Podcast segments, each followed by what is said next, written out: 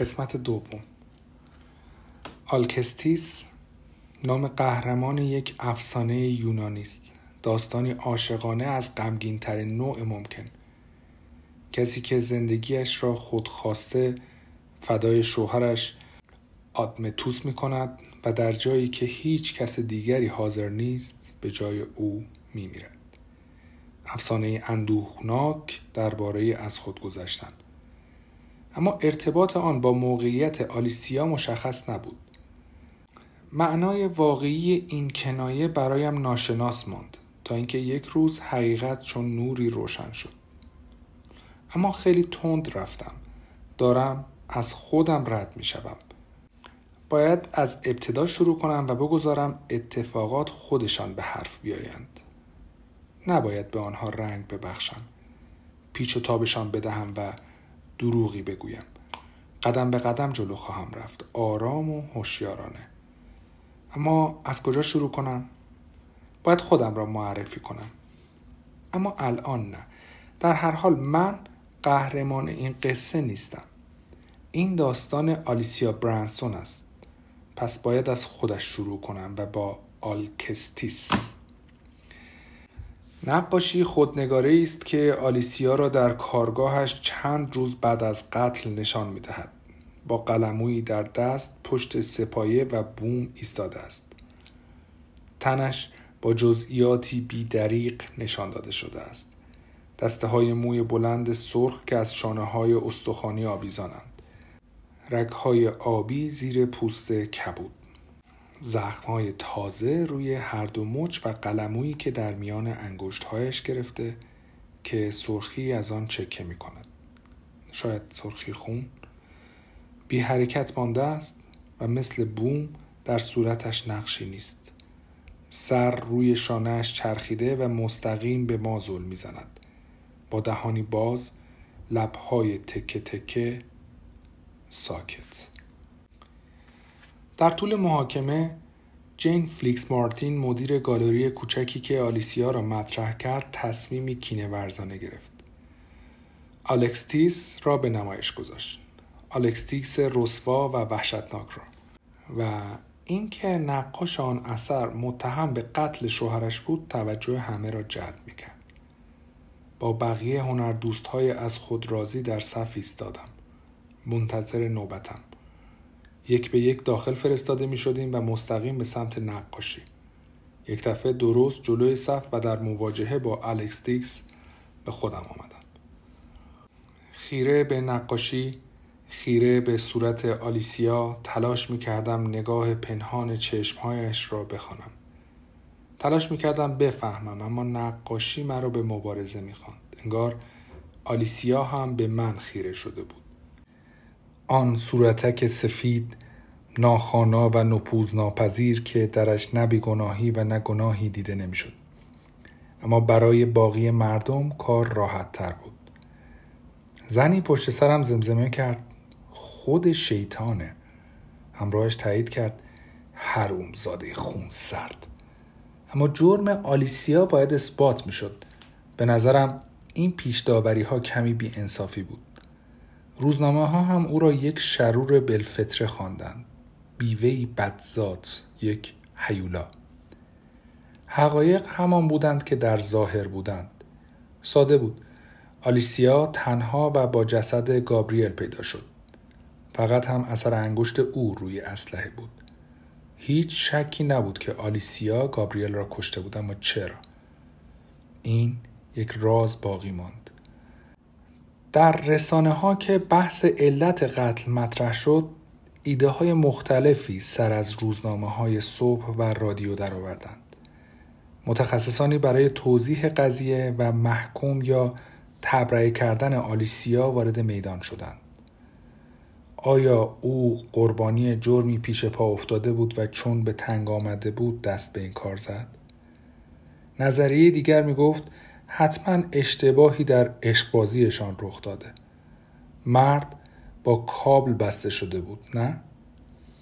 برخی گفتند یک مثلث عشقی تکراری علت این قتل است اما در طول محاکمه برادر گابریل او را شوهری متعهد دانست که عاشق زنش بود پول چطور اما آلیسیا نفعی مادی از این قتل نمی برد او بود که پول داشت و همه چیز را از پدرش به ارث برده بود سکوت بی انتهای آلیسیا ادامه پیدا کرد فقط سوالات بیشتری درباره انگیزه آلیسیا و حرف نزدنهایش مطرح می شد بدون هیچ پاسخی چرا کلمه ای حرف نمی‌زد؟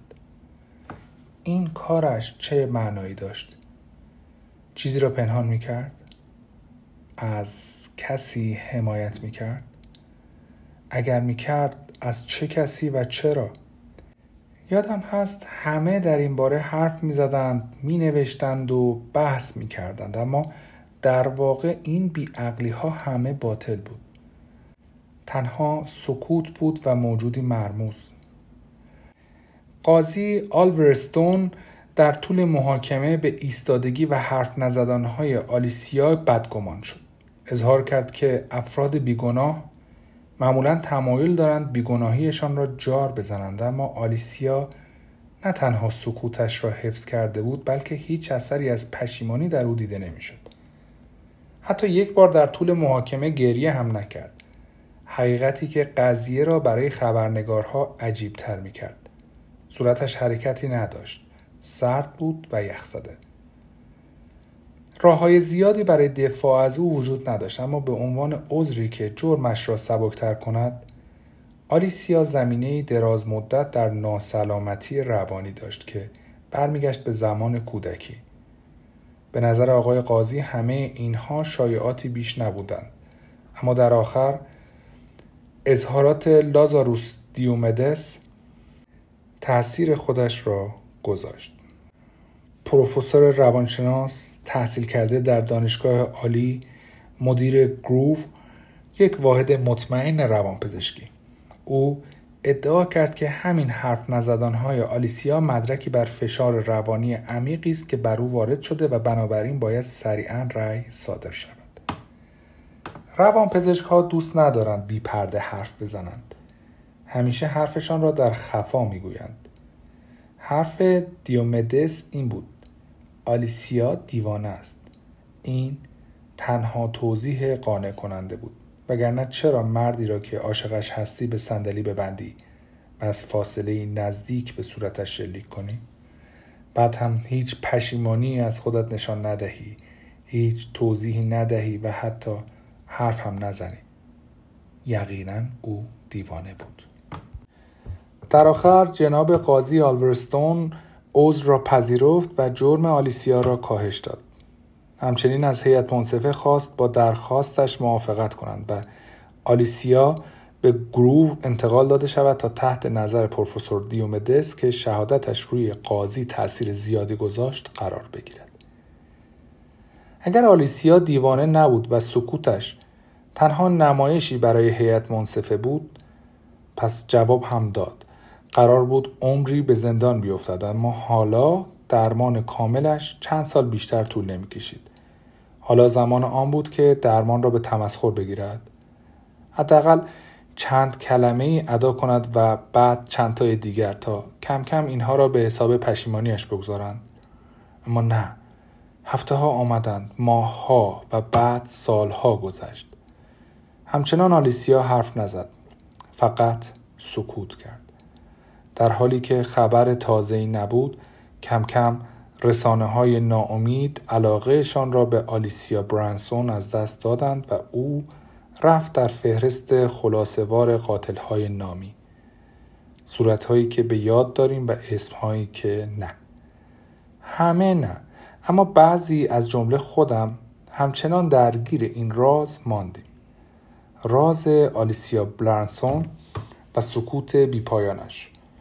به عنوان یک روانپزشک برایم آشکار بود که او آسیب روحی سختی از مرگ گابریل دیده و این سکوت ناشی از همان آسیب است. با خطایش کنار نیامده بود. به لکنت افتاده بود و بعد سکوت کامل چاره کارش شده بود. مثل ماشینی که از کار بیفتد. می‌خواستم دوباره راهش بیاندازم.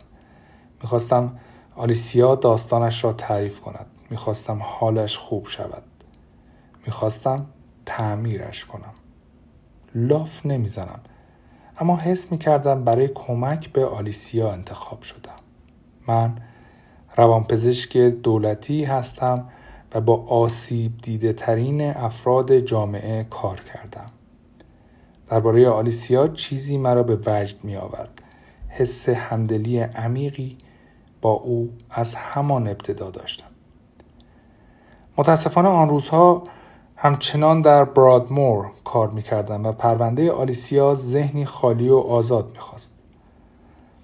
به همین علت و از بخت بد اسمی از من به میان نیامد. پس از شش سال از مدت پذیرش آلیسیا در گروو فهمیدم که در آنجا به یک روانپزشک نیاز دارند. می‌دانستم انتخاب دیگری ندارم و حسم را دنبال خواهم کرد.